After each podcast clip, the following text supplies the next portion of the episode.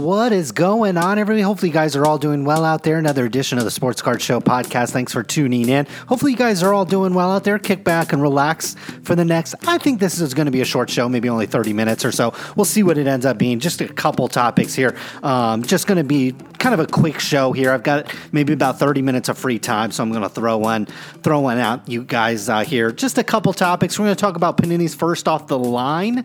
So Panini's going to be releasing a pro- basically their products first on their online website. Looks like you can get boxes there with kind of ex- uh, you know exclusive content inside. They're going to be doing that, so we'll talk about that.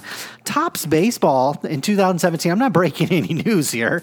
Has been on absolute fire. I got, I get my, you know, I keep an eye on.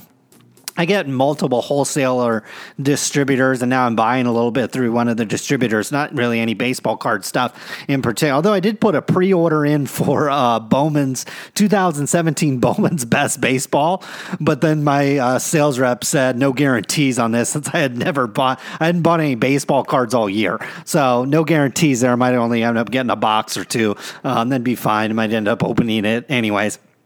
So, but base, Topps Baseball's on fire. So we'll talk about that. Maybe the reason, I don't think we've talked about it before, but we'll talk about kind of the rationale behind that.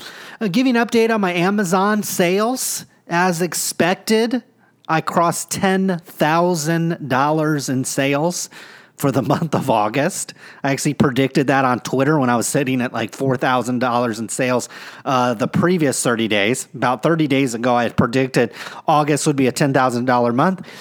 And it was, and I'm predicting September to be flat to maybe down a little bit, and I'll tell you why. Um, I'll give you an update on my one hundred dollars Check Out My Cards account. I started that in June of two thousand fifteen with one hundred dollars on the nose cash. I'll give you an update on that. And finally, I started a new podcast. I might as well talk about that today. I started a new podcast. It's not sports card related. And quite frankly, if I had started a podcast uh, outside of the sports card world eight years ago, I'd probably be making a lot more than zero dollars on it, because that's exactly how much the Sports Card Show podcast makes, is zero dollars, although I get emails from time to time, not as much any, as, anymore, but um, I think mainly because people have realized I... You know, I do pretty well outside the Sports Card Show podcast. I don't need to fill it with ads and fill it with uh, filler and bring on guests and stuff that are basically paying me to be here or whatever. Um, so I don't need any of that for this show, but we'll see how my new venture goes. Um, but my other passion in life is kind of, you know, selling on Amazon. I've been excited about that the last two or three months, but also incorporated in the news podcast is setting up websites, online marketing, selling content, selling services on the web. And so my new podcast is called Power Selling Radio. So you can go to power selling radio dot com. Check it out. I got a couple episodes up. Got another one coming. I'm actually out of space uh, for the month of August. So um, the next podcast will be, I have one uh, pre-recorded that I'll be posting right around August or September first. So um, check it out, power selling radio dot com. You can I th- you can probably search it in iTunes. It's still really new, so you might be able to find it in iTunes. I don't know. I know I'm up on Stitcher now. I don't know how well those search engines work for new content, but uh, it is up on those two, iTunes and um, Stitcher Radio in particular. But check it out. I got a couple, you know, really just scratching the surface level. Uh, but my plan is to do two or three of those a month and really start getting in depth in terms of ad buying, ad targeting. Um, and then as I move through Amazon, as I'll talk about on today's show, you know, I'm at ten thousand dollars in sales. Obviously, I'm, I've got a one hundred thousand dollars goal for the year. I think I've got... I don't know, twenty, almost, you know, fifteen, eighteen thousand dollars worth of sales for the year. So I've got a ways to go to hit that goal, but I think during the Christmas season I should be able to. But getting into private label products, I've actually just placed the order today. I've been going through the design phase and the manufacturer search phase, and so I just spent a significant amount of money today uh, securing that order. So we'll see how that goes. I mean, it's real, you know, I've never spent this much money on product that I have no idea whether I'll sell it or not. Whereas, you know, with wholesale and even going to retail stores, you kind of know that it's going to sell. Whereas this product, it's totally brand new to a market. I don't know if it's going to sell, so I'm kind of nervous, but at the same time kind of excited, so we'll talk about that. But uh, if you want to hear more about that, you know, I'll sprinkle it in here on the show when it becomes, uh, you know, it's on topic. And then like on today's show, I don't have a ton of sports card topics, so I'll slip in Amazon. But for the most part, I'm going to be taking a lot of that discussion over to my new podcast, so I'd appreciate it if you're interested in it. Check it out, share it with a friend, um, do all that. Uh, as a new, as it being a new podcast, it's not like this show. I can like take two months off, throw up a show, and get plenty of downloads and plenty of emails if I need them, and, and tweets and stuff like that. Whereas that show's brand new. I don't, I don't know more than five people have listened to it, so um, I'd appreciate it if you check it out if you're interested in it. In it, anyways. Moving on to Panini, First Off The Line. This came out, I think, last week. Panini announced that it will be rolling out its products, I think most of them, initially on their own website.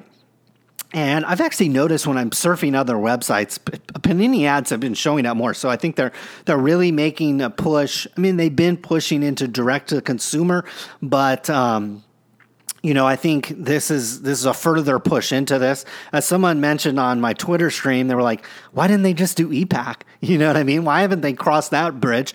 I don't know why they haven't, um, you know, why haven't Panini and Topps ventured into E PAC, since I would literally be clicking buttons and opening packs myself. That's not something, I'm not going to get one of these First of the Line. I'm not going to be buying Panini boxes this year.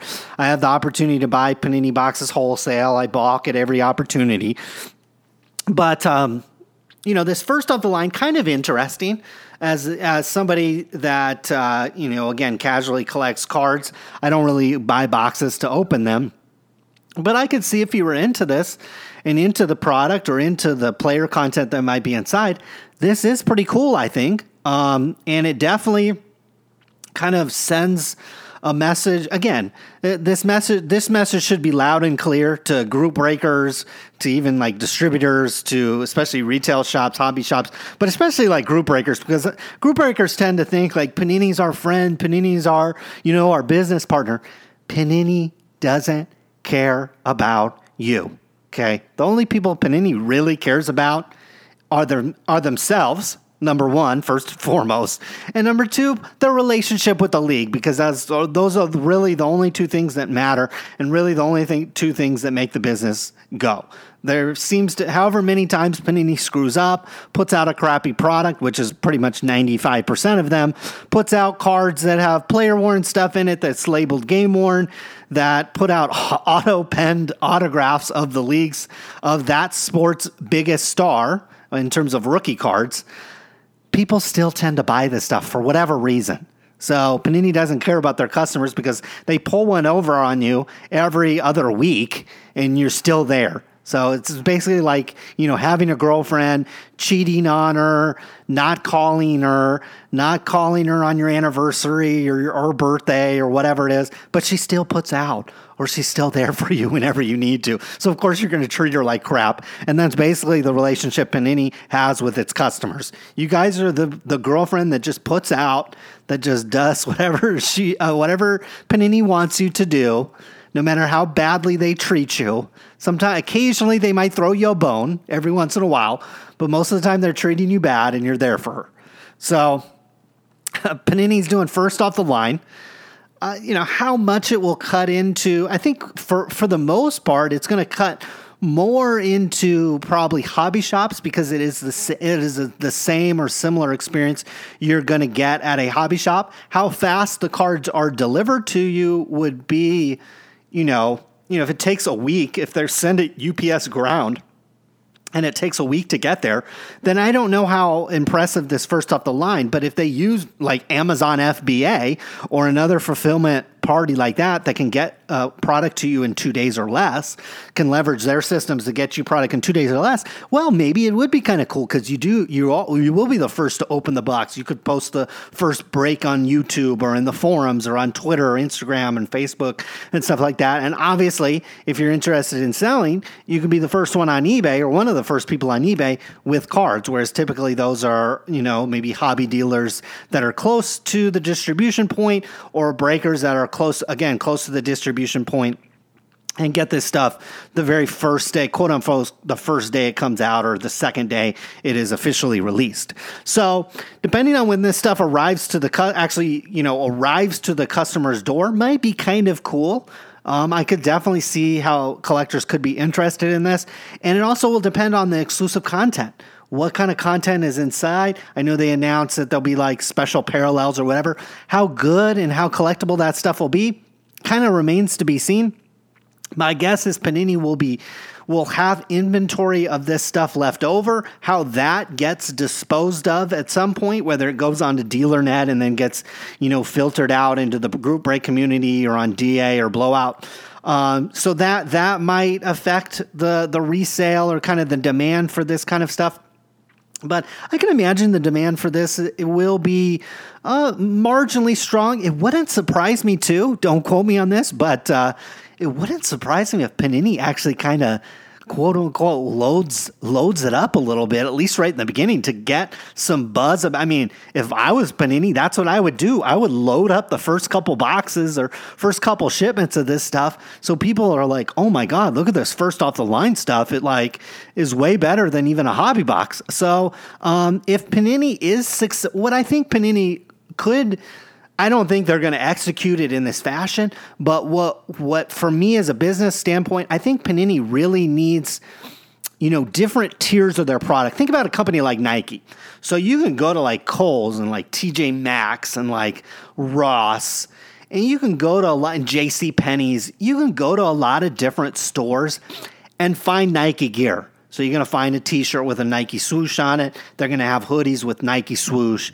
They're going to have sweatpants with Nike shoes. They might have a little bit of Jordan stuff here and there. Probably not a Kohl's, but maybe like a JCPenney's. Pro- definitely something like Macy's will probably have some Jordan gear. But we all know if you want the really cool Nike stuff, you got to go to a place like Foot Locker. Even a place like Foot Locker is not going to have it all. You really got to go to like the Nike Town store. Some of the nicest Nike stuff I've bought is at the Nike shops in Las Vegas, or, you know, if I'm in Los Angeles or wherever I'm at, you know, the Nike stuff's going to be cool there. And obviously, too, the coolest Nike stuff is going to be online as well. If you have their sneakers app, that's where you can get all the, you know, Vapor Max and all the really big hot sneakers that are really cool.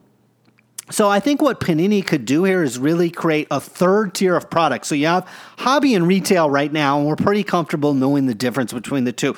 Retail products is going to be found at your Target and Walmart.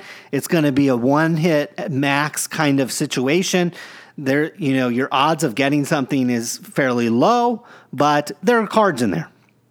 Then you got your hobby box, which obviously are sold through Blowout and D A. Hobby shops and group breakers have access to that.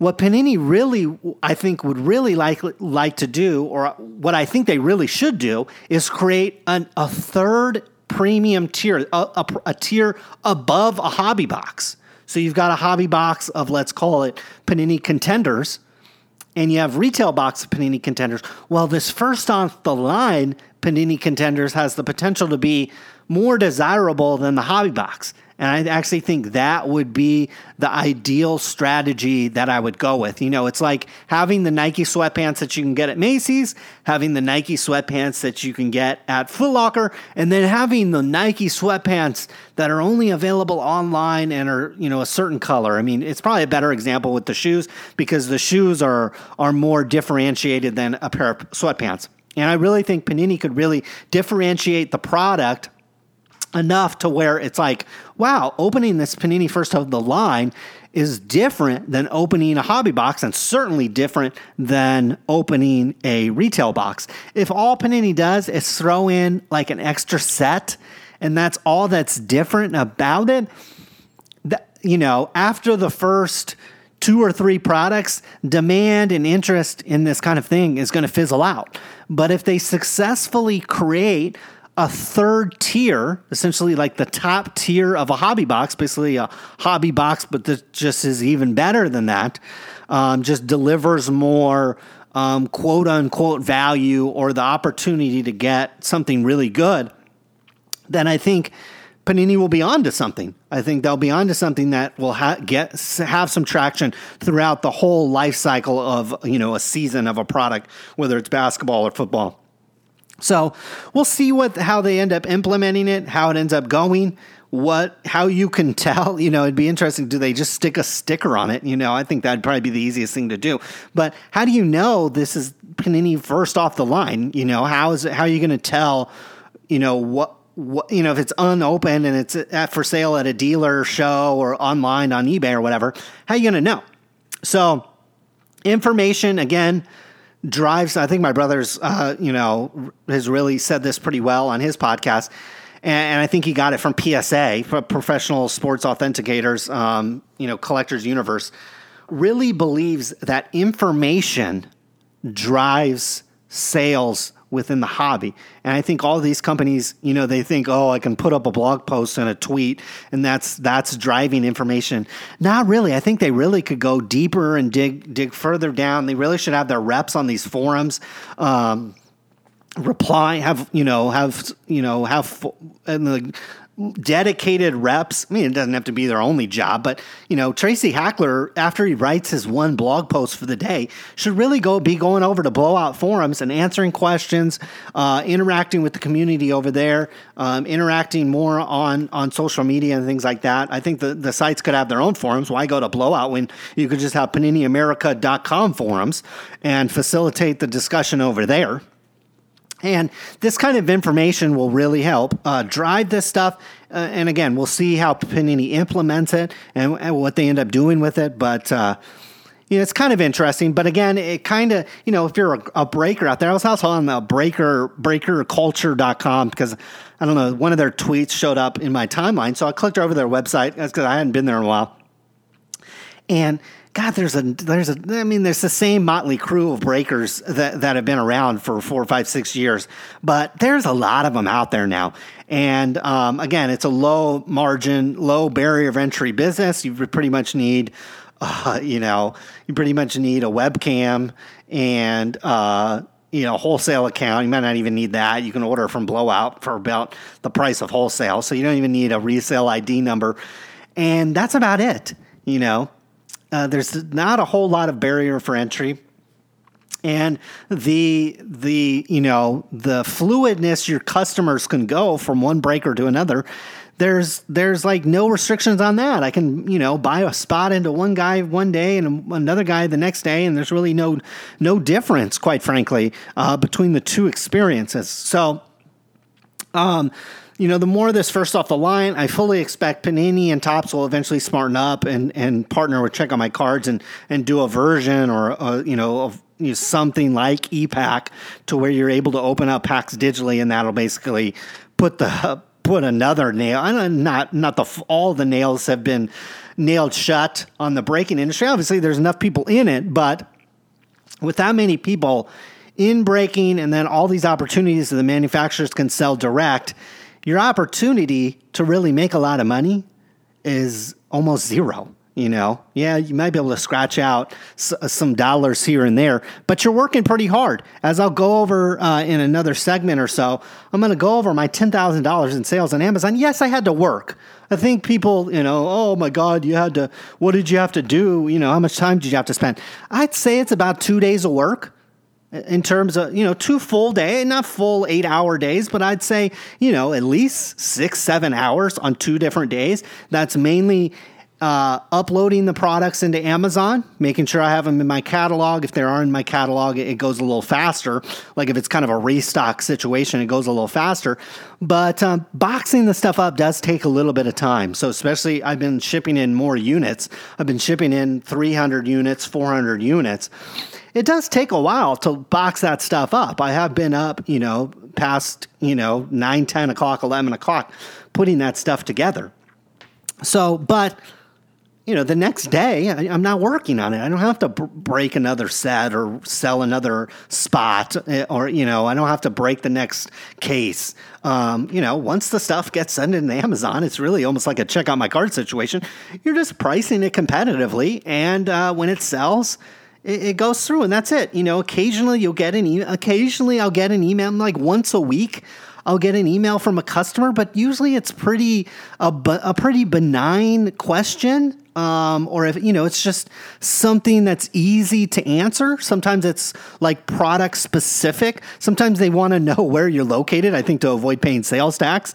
But um, I haven't really had a lot of customer service requests on Amazon. They, they handle that. Obviously, I've had plenty of returns and stuff like that, but you know, in terms of time spent, it's a really high R O I. Whereas group breaking, God, you're sitting there, you're packing, you're shipping, you're doing all this stuff.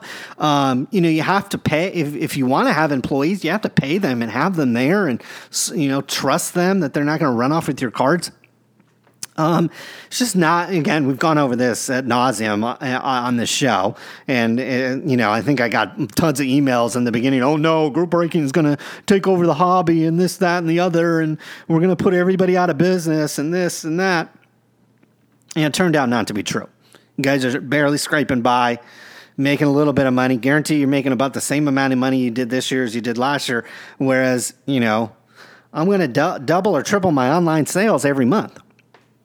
And not really have to do a lot of work, you know, a day or two here and there. We'll get to that, though. I want to talk about Topps. Topps Baseball is just absolutely on fire. I got a, what made me think of this is I got an in-stock list from one of the distributors, and it was like Topps.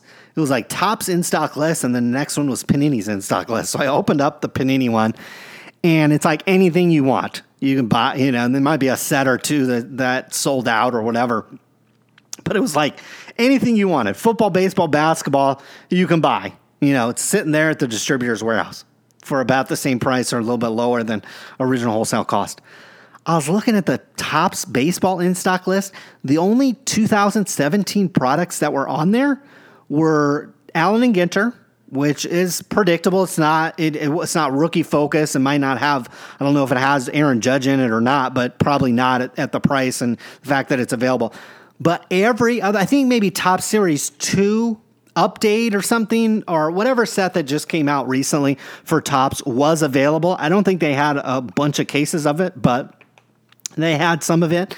Those were the only two two thousand seventeen products that were available from Topps. So pretty incredible. They've had a really nice year, I think, with baseball. Although I read a Mo- Moody's, um, which is a rating agency and like a credit rated credit credit rating agency. So Moody's and I can't Standard and Poor's, I think, is the other one. And uh, these guys, you know, they were part of the reason why the housing crisis uh, happened because they, they were in bed with the banks and basically stamping stuff as triple A, which wasn't. So you got to take the ratings with a grain of salt. But I think they updated Topps credit rating, and I was reading the note just the other day. They did this just last month, and I was reading the note, and they said Topps had to borrow a little bit of more money than they thought, than they anticipated. Part of that might be due to the, the non-successful uh, digital apps that they basically have now. Other parts of the business haven't been performing as well, and so Topps has had to uh, draw on a credit line a little bit more than anticipated. It affected their credit rating. Also, they weren't as profitable and weren't doing as well in the first half of the year, but they said they they anticip- Moody's, this is Moody's I'm talking about, anticipated Topps was going to have a little bit better the second part of the year, mainly due to baseball. And uh, you know, chances are a company like Topps is like, you know, I think they put out Topps Series one late January, early February. You know, you're not going to get, they're probably not, Topps is really not going to start generating a ton of like free cash flow or start really seeing a lot of free cash from the two thousand seventeen baseball season until this back half of the year. Once they've come out with a lot of products, those products have all sold through. Then I think they really start seeing the cash flow. So I think Topps is fine financially. I don't think they're having any problems. They did do do a dividend to the private equity investors. So I think, I don't know, it was like thirty or forty million. I could be wrong on that, but that's floating out there on the internet if you want to know the specifics about it. But um, you know, keep in mind Topps was purchased for three hundred and something million dollars. So you know, the dividend's got to be pretty fat to to recoup that from the investor base.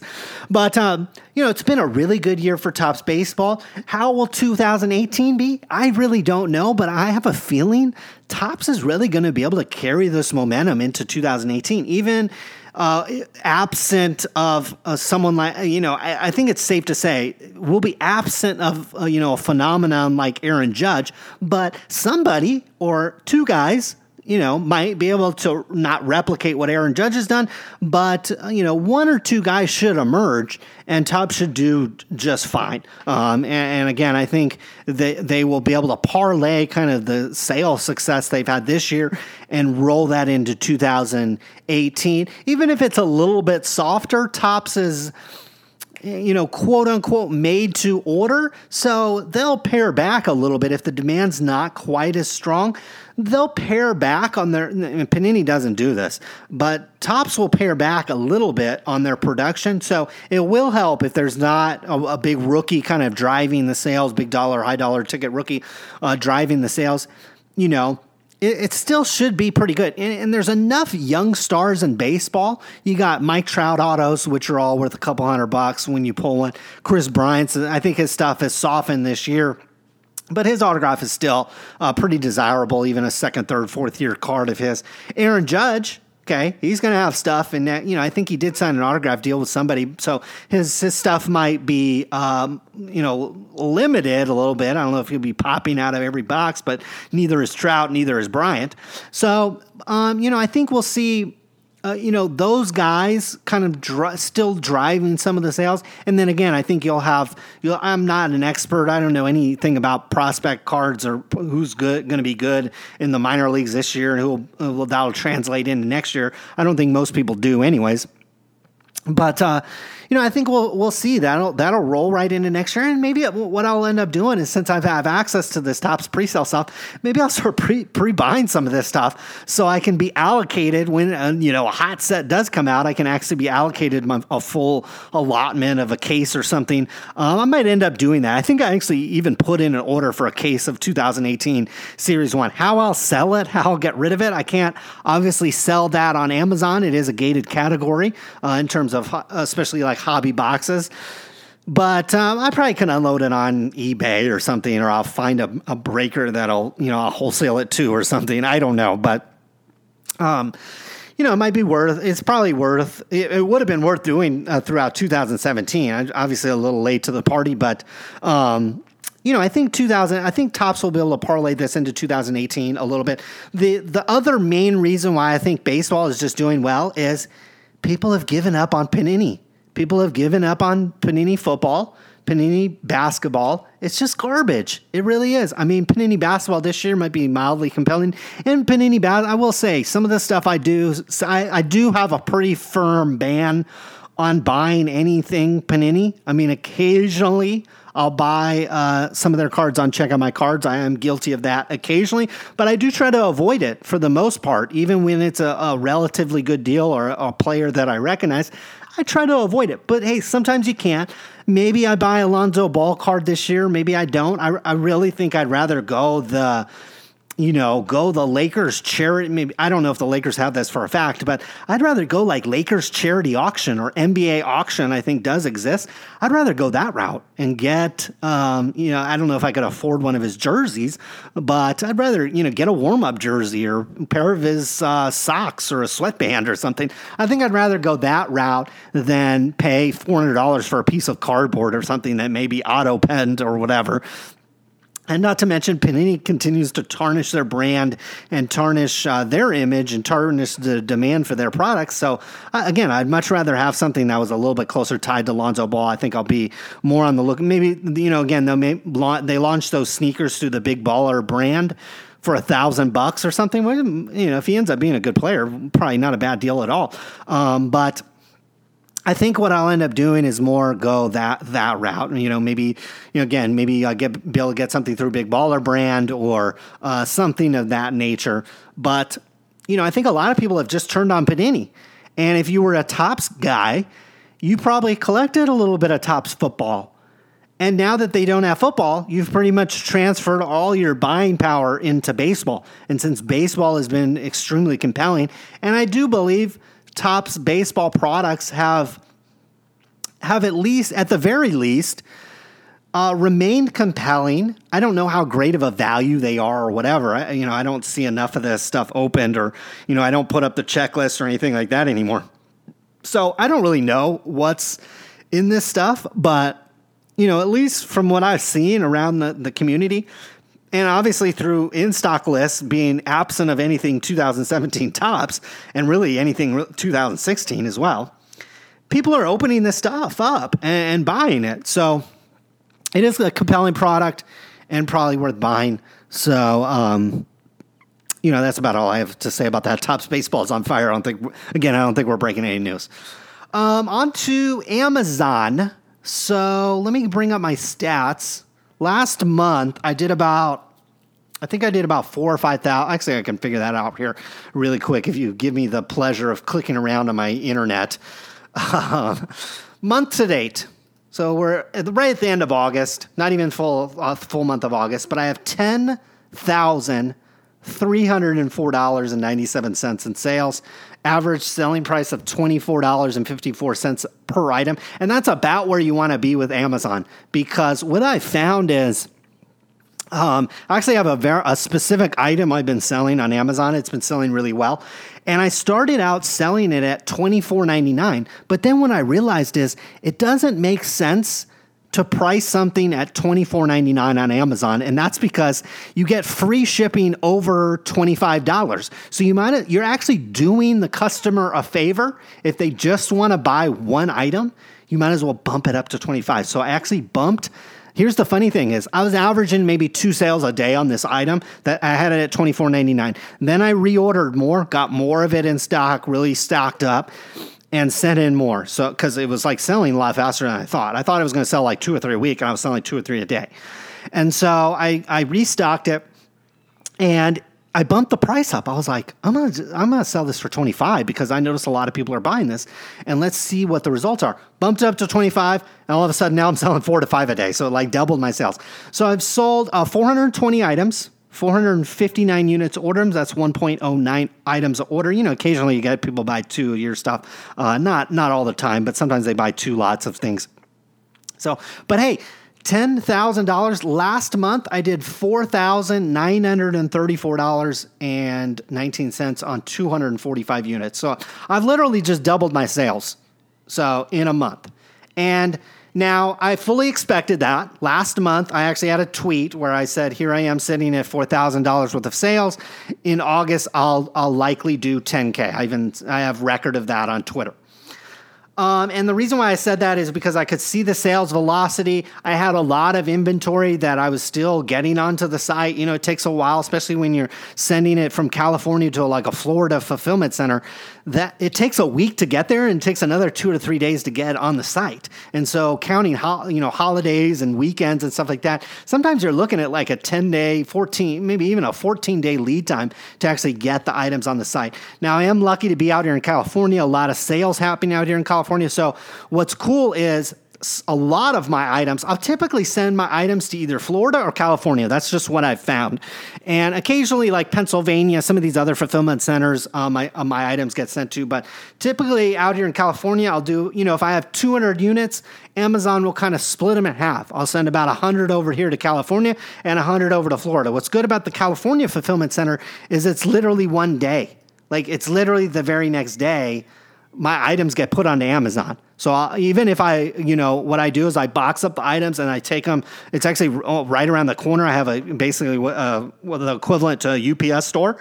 I take it over there because I know the U P S guy picks it up before the end of the day. So as long as I get it to there before about four o'clock, um, the U P S guy will pick it up that day. And literally the very next day, it's delivered to Amazon. And the California fulfillment center that I send to is really good.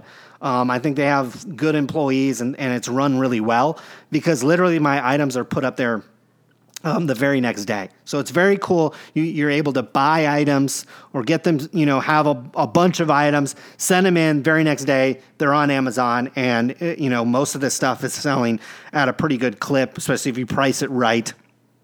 Um, so pretty good. ten thousand dollars sales. You might be wondering, what did I profit off that ten thousand dollars? And I actually have, this is approximate numbers. Um, and this does include a lot of other costs. I bought some boxes this month. I spent like over one hundred dollars on boxes because I was like running out of boxes to send stuff into Amazon.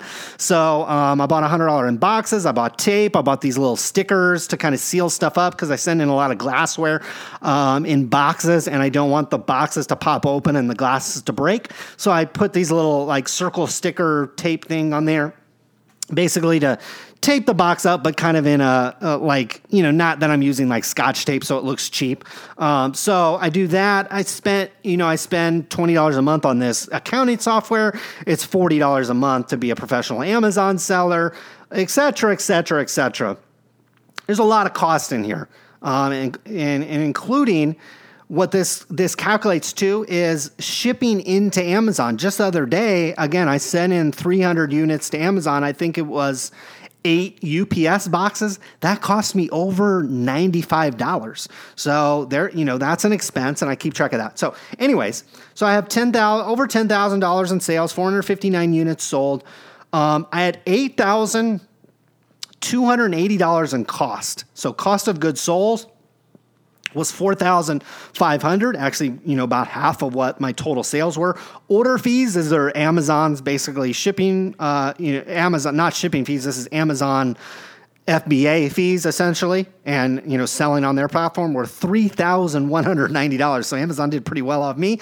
Uh, shipping, again, this is shipping into Amazon. So I get the products, and then I ship it into Amazon, three hundred twenty-eight dollars and ninety-five cents. So U P S did pretty well off me this month. They made three hundred twenty dollars, I mean, not all profit, but revenue-wise, they made three hundred twenty-eight dollars off me. And again, I'm a small-time seller here. Other, which is boxes, uh, my seller professional fees, et cetera, et cetera, was two hundred eight dollars. And then I have recurring fees, which is like software and some other stuff that was sitting at fifty-eight dollars. So my total profit, drumroll please. Again, we're not through the whole month of August yet, but this is all, you know, we've got one day to go.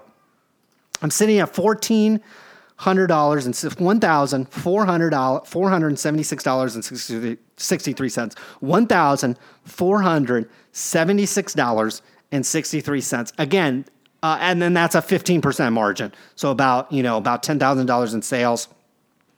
And I made about fifteen hundred dollars. So it's about fifteen, fifteen percent margin, fourteen point something percent. I think this software rounds up, and it rounded up to fifteen percent. So fifteen percent margin. Some of you guys might say, oh my God, that is so, that's really low. And maybe fifteen percent margin is really low. But guys, I'm not trying to, to, number one, I'm not trying to squeeze every last dollar out of this. Trust me, if the lowest price on Amazon, if I go to T J Maxx and buy a coffee mug for four ninety-nine, and the lowest price on Amazon is nineteen ninety-nine, I'm coming in there uh, uh, aggressively, seventeen ninety-nine, sixteen ninety-nine. If I only if I buy something for four ninety-nine and I make two dollars on it, uh, I'm fine with that. I'm not trying to uh, you know, price it at four cents under, you know, the lowest price, and then they undercut me, and then then we keep undercutting each other until we get down to that kind of blow it out price. I'm really trying to blow through this stuff and just kind of turn and burn inventory. So But even so, fifteen percent margin, again, I, I'm working, I've probably worked, if I actually paid somebody else to do all this work for me, I probably would have, would be at two full-time days. So you're probably looking at about sixteen, you know, sixteen hours of work or so is what, what I would estimate. And, you know, hey, even if I paid somebody fourteen, fifteen dollars an hour and my net profit was fourteen hundred dollars, I could afford to pay someone three, you know, pretty well, actually. I could pay them almost twenty dollars an hour and I'd still be coming out. And that's what a lot of big time sellers, you know, and maybe I'll end up getting to that point, but Uh, again, I don't, this, what this all doesn't, when I talk about two days of work, I'm not counting the time go going to Home Depot, going to T J Maxx. The reason why I don't count that is the times I go out are, number one, I'm already at that store. I'm going there to buy something else, or I'm in the air, I'm at the grocery store, and T J Maxx is next door. So it's kind of convenient to do that. Number two, and more importantly, is there are days when my wife is at work and I'm here alone with my son. And my son has the desire to be held twenty-four hours a day. Uh, and we have his mom to thank for that, I think. So my son likes to be held or cuddled or played with. You know, he likes you to pay attention to him. The only other time he is quiet is when he takes he takes maybe an hour nap during the day. He sleeps through the night, which I'm lucky, uh, or for the most part. He, you know, he wakes up every once in a while, but it's not it's nothing really too too bad. So he sleeps through the night. So he doesn't take a lot of naps during the day. Here and there, he'll take one for an hour or two.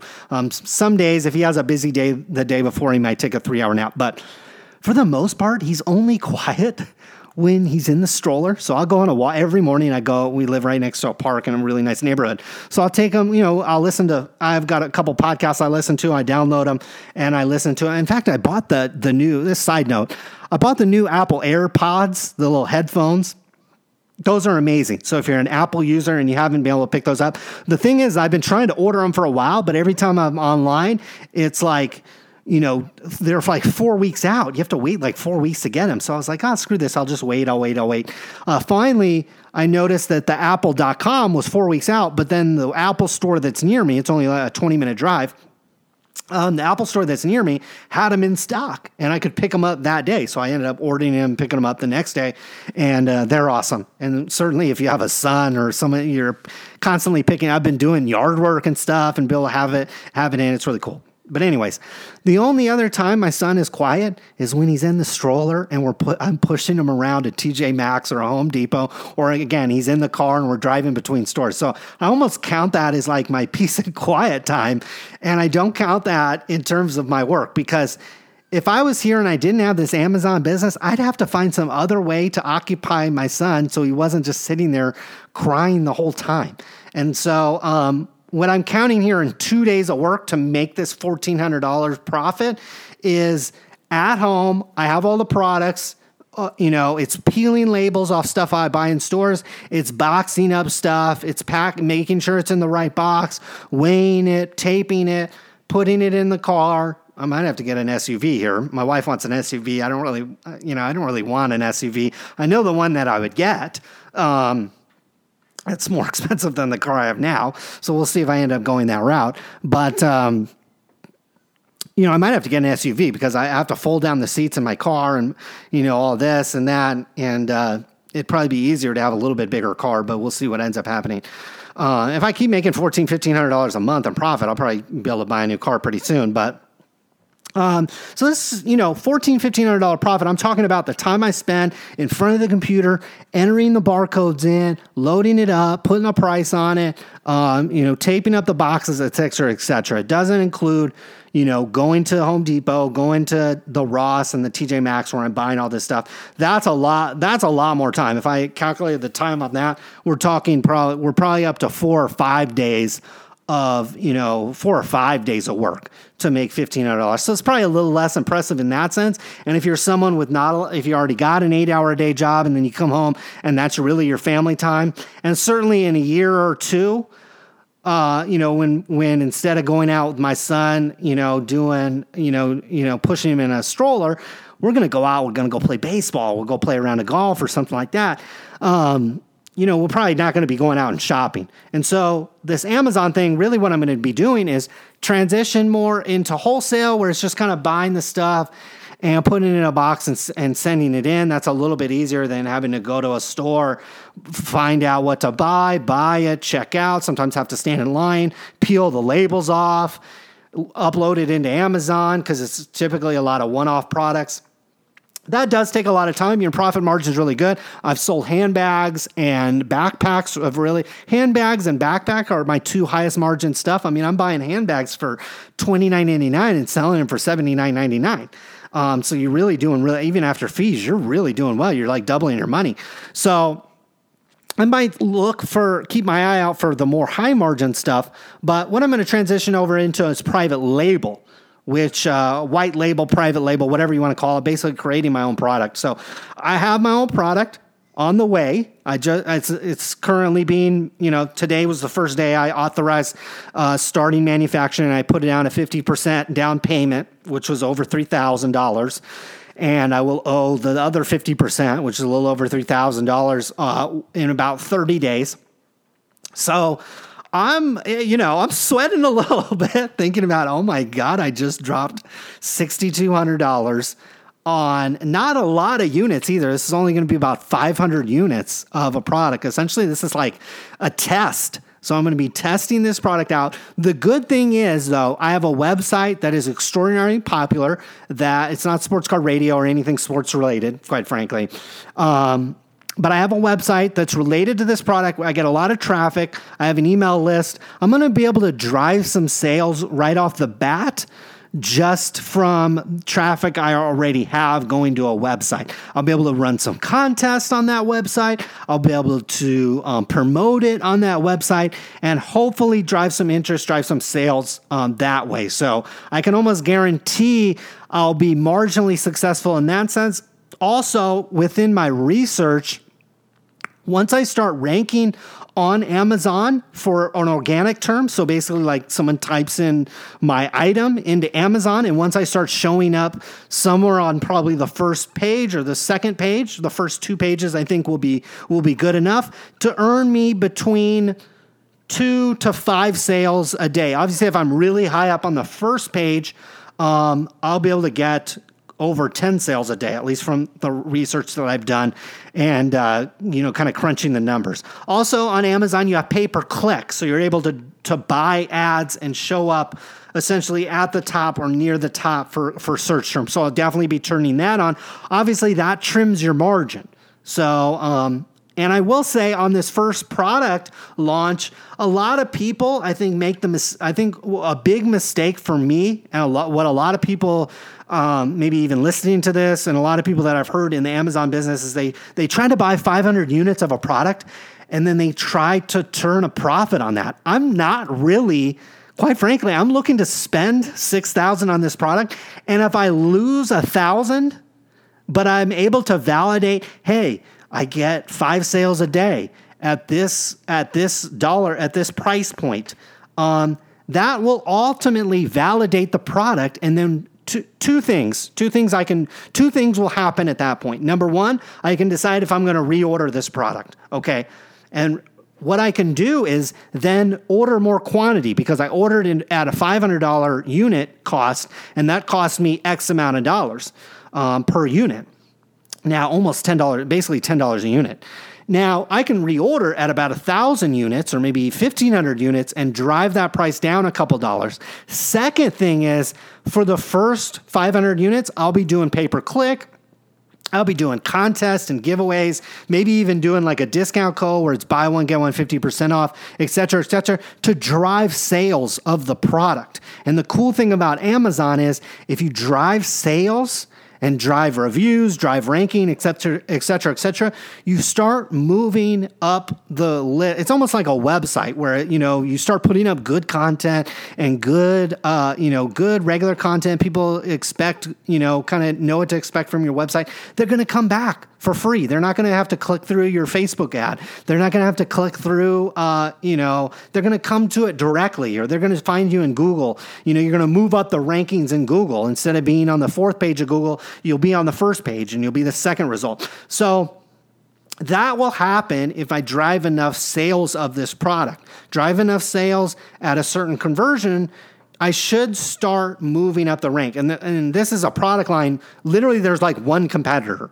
And the, like there's like a couple other competitors, but I wouldn't even really call them that. They're more whole, they're really wholesaling a product. I'm really creating the product and adding some features to it, which I know, again, I know this market pretty well. And I know that uh, it's a product that's in demand, that people want. I know what the people want. And quite frankly, the one competitor on eBay or on Amazon that is selling it isn't doing that great of a job, okay? Because they have a lot of other product lines, and it's not something that they're probably really putting their full faith and effort in. Given that this is my very first product, of many likely, but this is my very first product, I'm going to put a lot of heat behind it. And again, on this first six thousand dollars order, I'm looking to go through the units, but I'm not really looking to make a ton of money, if at all. Obviously, I want to be as close to break even as possible. But if I lose a thousand dollars, but I'm able, again, validate the product, see how many sell per day, and then boom, do a reorder where I save two to three dollars a unit, and then in turn, I'm up on the organic rankings on Amazon. I'll be able to maybe dial back the P P C, which will, okay, the lower unit price will bump my margin up, and then I'll be able to dial back P P C, maybe even turn it off altogether. or maybe, again, only run it on the very, like the two or three search terms, which I know are like a direct hit on the product, then boom, that'll make my margins go up as well. I won't have to do giveaways and buy one, get one frees or whatever I have to do to drive other sales off my website, really, you know, because I'll have a website, you know, basically running kind of a, ba- I'll have my website property running a banner ad to go buy this product. I'm going to have to entice people to click on it. So it's going to have to be a contest. It's going to have to be a buy one, get one free or a coupon code. I won't necessarily have to do that either because I'll be getting all this organic traffic coming in from Amazon. On top of that, we should be rolling right over into the holiday season. I'll really have to time my inventory very well. I might even have to reorder a little earlier than anticipated. I might have to reorder a little bit faster than I wanted to.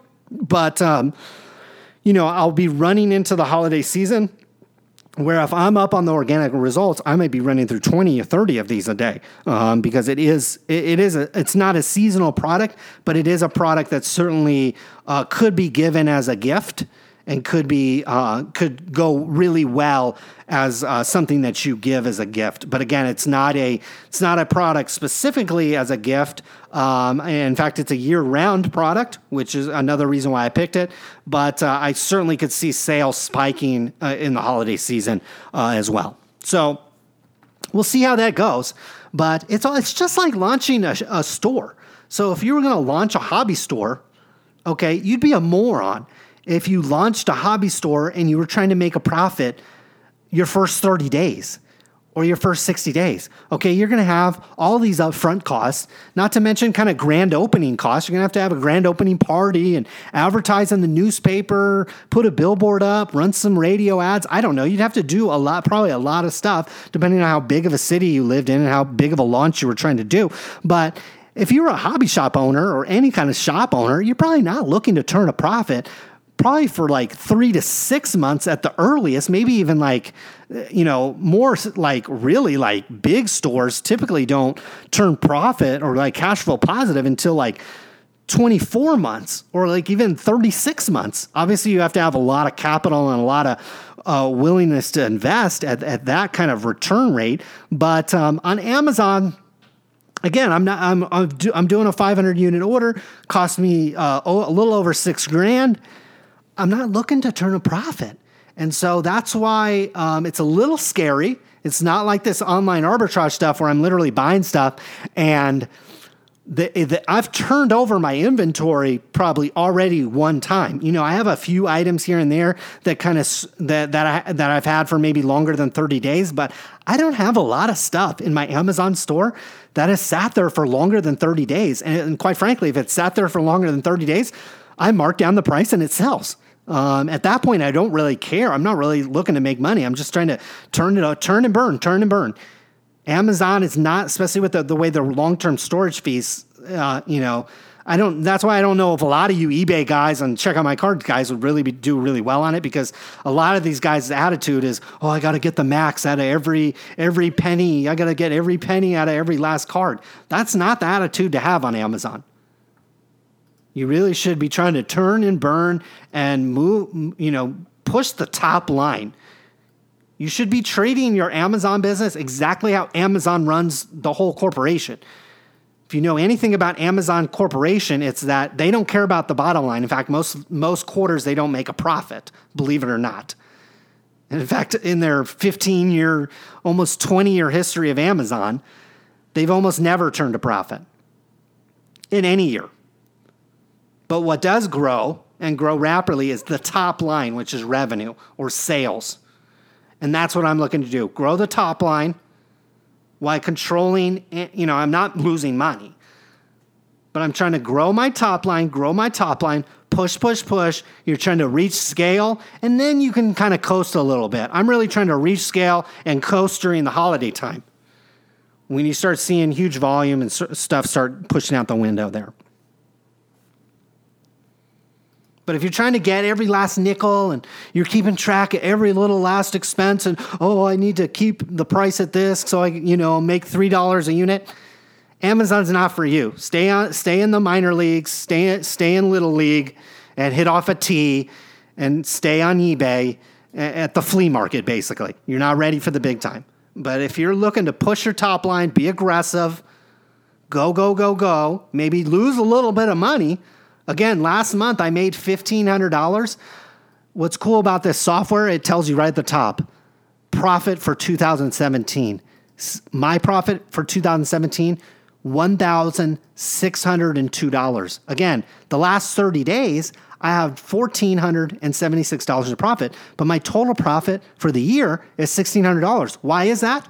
It's because I had a ton of upfront costs. I had L L C fees, which were like six hundred dollars, seven hundred dollars, you know, registering in the state of Nevada. And I had label, I had to buy a label maker. I had to buy this, that. I have a lot of inventory that, again, that hasn't sold yet. I have a lot of, um, you know, I have, I have a lot of shipping costs, a lot of boxes that I've bought. I bought a lot of, a lot of stuff. So I broke even, really. I actually lost a little bit of money the first forty-five, fifty days. But now it's starting to turn over. Um, and again, I've, I've, I've literally taken this profit and spent it all on a private label product, which I don't have full, co- I don't have full knowledge on whether it'll sell. So I'm willing to gamble a little bit, no risk, no reward. If you're one of these no risk guys and you sell on eBay, um, chances are you're probably making about the same amount of money you did this year as you did last year. Chances are you're working nine to five or you're looking for another nine to five job. Entrepreneurship is not for everybody. That's what I've learned over the years. I thought, hey, I'll be able to get on a podcast. I'll be able to tell people, hey, do it this way, do it that way, and you guys will be able to do it exactly the same. I don't, that's not the case. Entrepreneurship is not for everybody. If you're not willing to put your balls on the line, put some money on the line, go max out on a credit card or two, you're probably not ready. You're probably not an entrepreneur. If you're sitting there counting every penny, you're probably not an entrepreneur. It's just like investing. For years and years and years on this show, I've said, hey, stop buying Panini stuff. Stop buying these cards every month. Save a little bit of money. Invest your money. Build your wealth that way. Don't just buy card pieces of cardboard. And I don't get a ton of emails saying, hey, man, I bought this stock and it's up forty percent. Whereas I bought Amazon stock late last year, it's up like fifty percent. I bought Tesla stock not that long ago, and it's up like forty percent. I bought Amazon last year when everybody was trashing it. And it was like at eighty-nine, ninety bucks. I was buying it as much as I could. That's up to like one hundred sixty dollars a share. Sure, I've had some losers over that time, or I've had a, a lot of stocks kind of go flat. I bought Nike, uh, you know, fifty some odd dollars a share. It's about the same. I bought Starbucks, about the same. Bank of America has been about flat for me. But these are long-term investments. But there's a reason, again, why there's a one percent and a ninety-nine percent. And if you want to be a part of the one percent that makes a lot of money, has a lot of freedom, you got to start thinking like them. You got to start acting like a one percenter. Instead of shutting your ears off to someone like Donald Trump, maybe you should actually listen to him. Check out my cards. Quick update here. Started this count June twenty fifteen. It is now essentially September two thousand. No, I started June twenty fifteen. It is essentially September twenty seventeen, so a little over two years. I have forty dollars in cash, forty dollars and eighteen cents in cash. So I have almost, you know, I have forty percent of my uh, my money back. I have one thousand five hundred seventeen cards. So I've essentially paid, what is that, sixty dollars for one thousand five hundred seventeen cards. I'll let you do the math on it. It's not a lot per card. I have a total asking price of one thousand five hundred sixty-two dollars, so almost a dollar a card. I don't have all my cards priced. I have uh, one hundred forty-eight cards not for sale. So I have about fourteen, call it thirteen hundred cards uh, at a fifteen sixty-two asking price. That's if somebody came in, bought my part for full price, I'd get one thousand five hundred sixty-two dollars. I believe the liquidation of this account would be ninety. I could easily off this in a port sale for ninety percent of that. So I'd be able to cash in one hundred fifty-two. That's on the really low turn and burn, like wholesale, get me out of this business kind of price. So one hundred fifty-two plus forty, I I'd be at one hundred ninety, about one hundred ninety bucks, almost two hundred bucks. So that's not bad. Um, total sales. So the sales I have accrued, one thousand two hundred twenty-four dollars and three cents. I've sold three thousand nine hundred one cards. I've purchased five thousand four hundred twenty-five cards. Items that I've added to the site, zero point zero. So I have zero cards that I've added to the site. So quick check out my cards update. Uh, you know, I, I, I've noticed more people are using this site. It's harder to find those great deals. You used to be able to get on the site all the time and find a good deal. That those days, I think, are gone. I am, uh, you know, anticipating and really like kind of with excitement fee changes. I, I'd like to see the fees change, stuff change about Check Out My Cards. That may cause people to dump off their cards. I'm definitely looking for, to, forward to Black Friday when I'll be probably spending most of this forty dollars. By then, I might have closer to sixty dollars, maybe even seventy dollars at that point. I'll be looking forward to that. Um, but I'm looking forward to maybe Check Out My Cards changing stuff and a bunch of people, you know, crying in their mom's basement that it costs a nickel more to store your cards or whatever. I'll definitely be looking forward to buying some cards off some people if that happens. Last thing is uh, make America. We gotta have a little make America. This will be like a quick make America great again segment. So um, a couple weeks ago, we had the events in I think Charlottesville or somewhere um, where essentially what we had was white on white crime. And the media went berserk. I saw people saying, "Oh God, the president needs to resign." Uh, the you know, all I, my Twitter stream was filled for days on people, you know, Nazi Germany and this and that, and oh my God, the Jews and oh all the white people, blah blah blah. The white people are bad, but it was it was white on white crime. Okay, we had white on white crime. And the president is supposed, everybody demanded the president denounce it this way and this quickly, and he needed to say this and that and not say this on white on white crime. Now, I will admit, did, did President Trump handle it properly? Probably not. Definitely not. Could he have said things differently? Yeah, probably. Could he have been more presidential? Probably. But I just found it really hilarious that most of you listening probably bought into it too, that the media, which is white and Jewish, so the media is controlled by white Jews. That's kind of like the same thing. But the media is controlled, N B C, C B S, it, pretty much C N N, these are all controlled and run by white Jews. So you have white on Jew crime. You have some K K K guys doing stupid stuff, whatever they were doing. I try not to pay attention too much to what they do, and I don't think you should either. These are despicable people. But oh, the the the white media flips out when there's white on white crime, white on Jew crime. And God rest the person's soul, I think one person died. Let me tell you, today alone in Chicago, there's going to be black on black crime that dwarfs what happened in Charlottesville.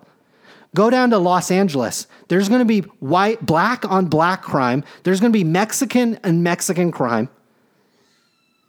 In my hometown of Stockton, California, which is only uh, like four hundred thousand people, not even that, there was a murder every single day, and it was all gang on gang crime. Mexican on Mexican crime, black on black crime. Why doesn't the president be asked to denounce that every second of the day?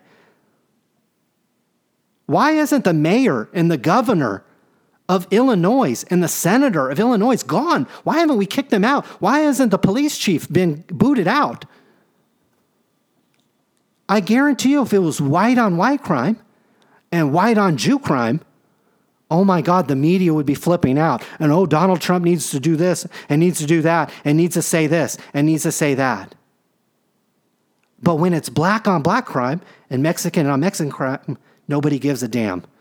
So who really is racist out there? I saw so many people throwing out, oh, if you're a Trump supporter, you're racist. Oh my God, you're you're racist. You're a K K K sympathizer.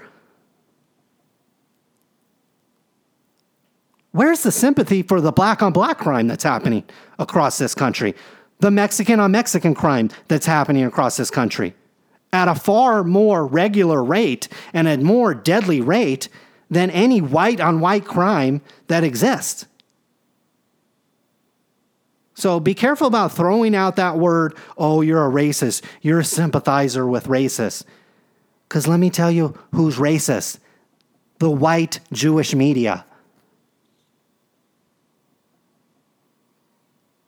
Again, it's, I'm not trying to defend what happened in Charlottesville, not trying to make excuses, not certainly not trying to defend the group that perpetrated the acts.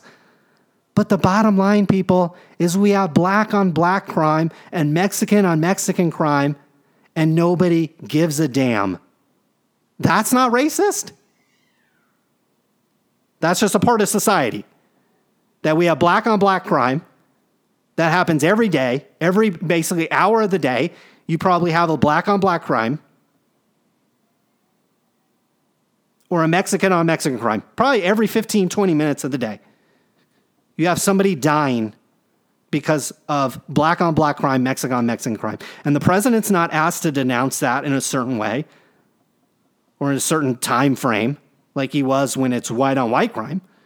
I don't see people calling for the head of the president and having wanting him to resign or be impeached because of all the black on black crime. I don't see people calling for the head of the Chicago governor or mayor or police chief, who are even more responsible than anybody to try to put an end to this black on black crime that is happening there and across this country, not just Chicago. That's just the prime example right now. It's happening in L A. It's happening in Atlanta, happening in Texas. Shout out to everybody in Texas. Hope you guys are all doing well. But careful about throwing out the, the, the racist sympathizers. If you're sympathizing with the white media, then you better be sympathizing with the black on black crime community and the Mexican Mexican crime community. You better be retweeting that or demanding your senator deal with that or demanding your, your state representative deal with that or your police chief or your mayor or your governor. But nobody is. And that's, in my opinion, that's racist. That's more racist than maybe what happened in Charlottesville. Because again, it's something that happens every single day, every single hour of the day. That is happening.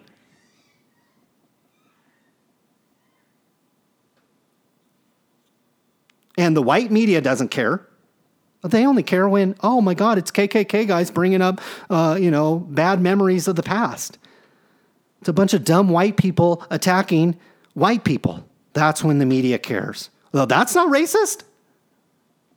That's not alarming to any of you out there. None of you guys care about the black on black crime. That's just a part of society now. You don't care because it's in the ghetto. Your children aren't going to school with them. You don't have to drive through there. You don't have to work there. But heaven forbid it's in a white town, white neighborhood. Heaven forbid. Oh my God. White on white crime. Oh my God. The president needs to be impeached.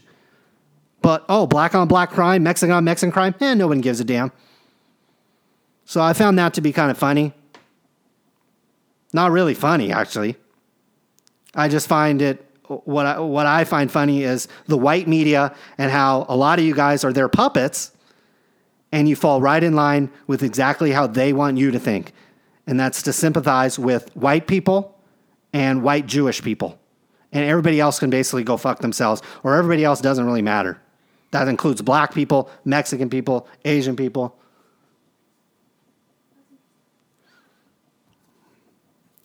So you can ask yourself if that makes any sense. You can always send me an email, sportscardshow at gmail dot com. You can always tweet me at sportscardradio. I think some of you need to take a break from uh, the, the Nazi Germany and the, the racist epitones. Again, think about it a little bit more before you just dive into what the media wants you to buy into. Why doesn't the president... Why isn't we calling for him to denounce all the black on black crime that happens every single day? Why isn't the mayor of Chicago? Why isn't his head in a noose? Why isn't the police chief's head in a noose?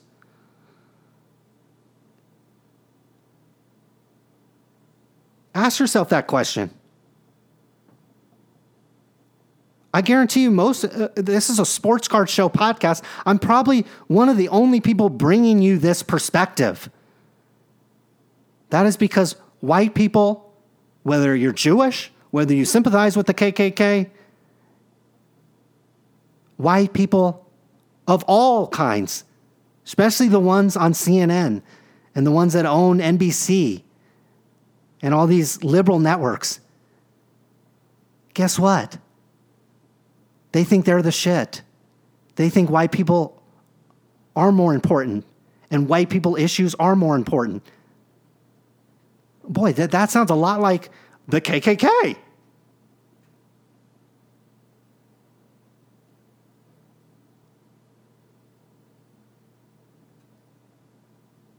So maybe you're not sympathizing with the K K K, but you're sympathizing with a media that acts in a very similar manner, that sympathizes only when it's white-on-white crime, that only demands people pay attention and be outraged when it's white-on-white crime. When it's black-on-black crime, Mexican-on-Mexican crime, eh, who cares? And that's a tragedy. It really is. More needs to be done about it. We need to put more funding, more effort into education. Obviously, I think police, we need more police presence, especially in these very violent areas. But we need to put more money, more attention on these communities that are having trouble. We need to put more money in their schools, more funding for teachers, more funding to after-school programs, athletic programs, coaches, positive influence. But you won't you won't see that from C N N. You won't see that from N B C. They only care about when it's white on white crime. And from my Twitter stream, most of you only cared when it was white on white crime, because I don't see any of you talking about all the black on black crime and Mexican on Mexican crime. None of you guys give a damn. So how different are you from the K K K? Not much, in my opinion. So ask yourself that question today. What am I doing about it? Well, at least I talked about it on today's show openly. I volunteer at a school that is probably, you know, half white, half Mexican, half other races. So I do try to make an impact where I can. I did a lot with youth sports, especially in the ghetto of Stockton when I was younger. I don't live in Stockton anymore.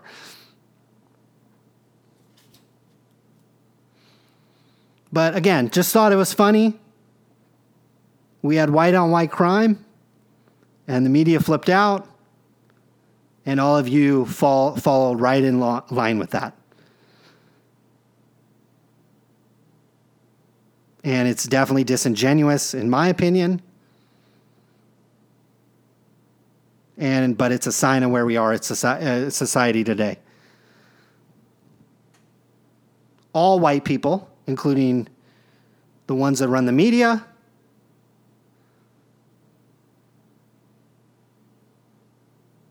Jewish people, and, and hey, you should be proud of your heritage. Black people should be proud to be black. White people should be proud to be white. There's nothing wrong with that. I don't think that's racist. But the white media only sympathizes, only demands the president resign when it's white on white crime. And my Twitter stream only blows up when it's white on white crime.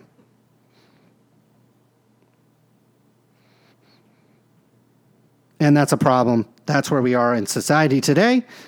Hopefully we can change that. I doubt it, especially after seeing what happened uh, this last week or these last couple weeks. Seems to me it's only going to get worse, and it's going to be perpetrated by the white media. So have fun watching them. Have fun following their cult and their vision. Whether or not it's leading you down the right path or not, I'll let you decide. But until another time, another place, that's about it today. So hopefully you guys are all doing well. Don't work too hard. Again, if you're at the, if you're doing the nine to five grind, if you're at a job you only kind of like or don't like, it's nobody's fault but your own. I'm sorry. I mean, I'm here to really tell you guys the truth. And if you want to be an entrepreneur, you got to be willing to risk some stuff. Okay. I remember when I, I had a job, this was like in two thousand nine, I think, two thousand eight or two thousand nine. I can't remember when it was. But I had a job. I was lucky to get the job. Back in two thousand eight, two thousand nine, not everybody was hiring like they are today.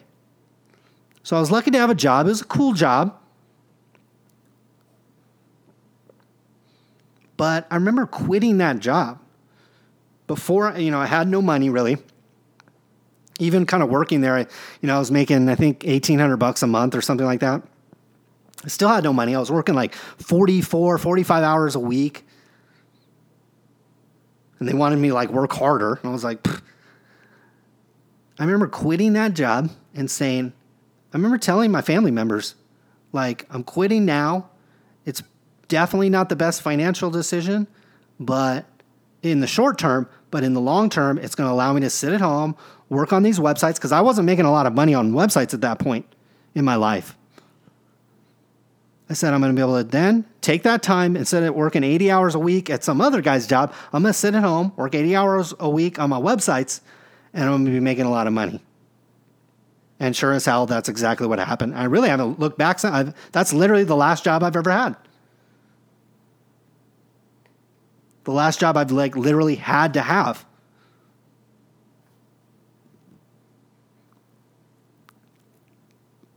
But so many people out there, and I get it, if you have a home, a mortgage, a family, this and that, it's not as easy to say, okay, I'm quitting today and I'm going to go work on some websites that'll make three dollars a month for four months before they start making real money. But no risk, no reward.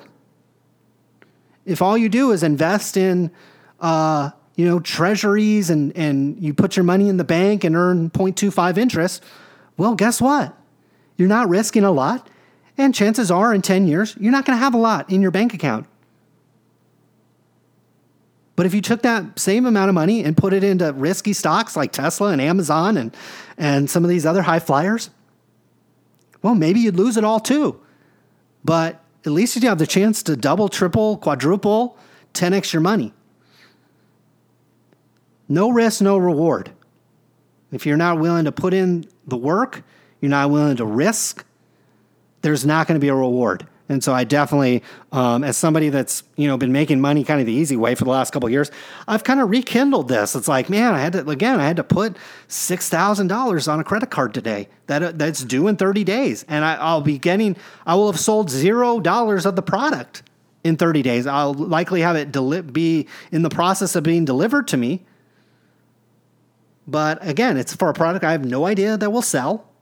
I have no idea how fast it will sell, if it does sell. I'm not anticipating making a lot of money, if any.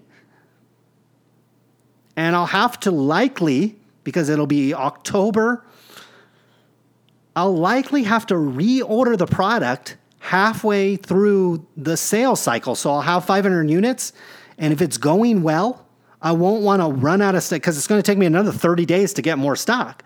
So I'm going to have to actually buy more to get it in in time for the holiday rush. So I'm going to probably have to outlook, you know, I'm going to have to probably throw down even more money. And if I buy a thousand units, I'm going to have to throw down like ten K. So we'll see how it goes.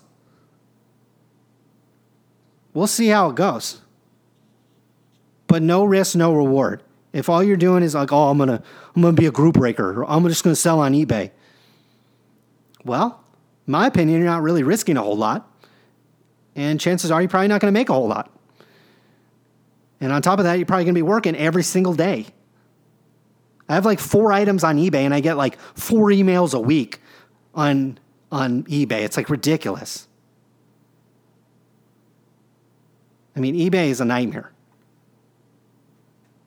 Just on the questions you get. I mean, like, can you ship the item? It's like, I've already shipped the item. The tracking number's uploaded, and you'll get a message. Uh, can you ship the item?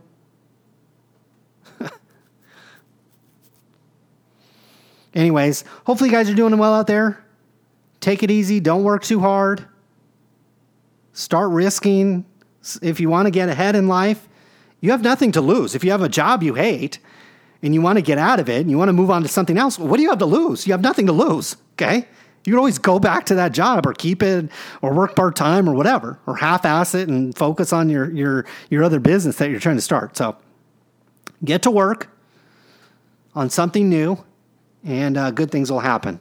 Otherwise, don't expect anything to, well, you know, you're not going to hit the Powerball jackpot uh, just sitting there. So hopefully you guys are doing well out there. Check out my new podcast, power selling radio dot com. So hit the website up. It's just a, you know, just a, a blog with the, with the stream on it.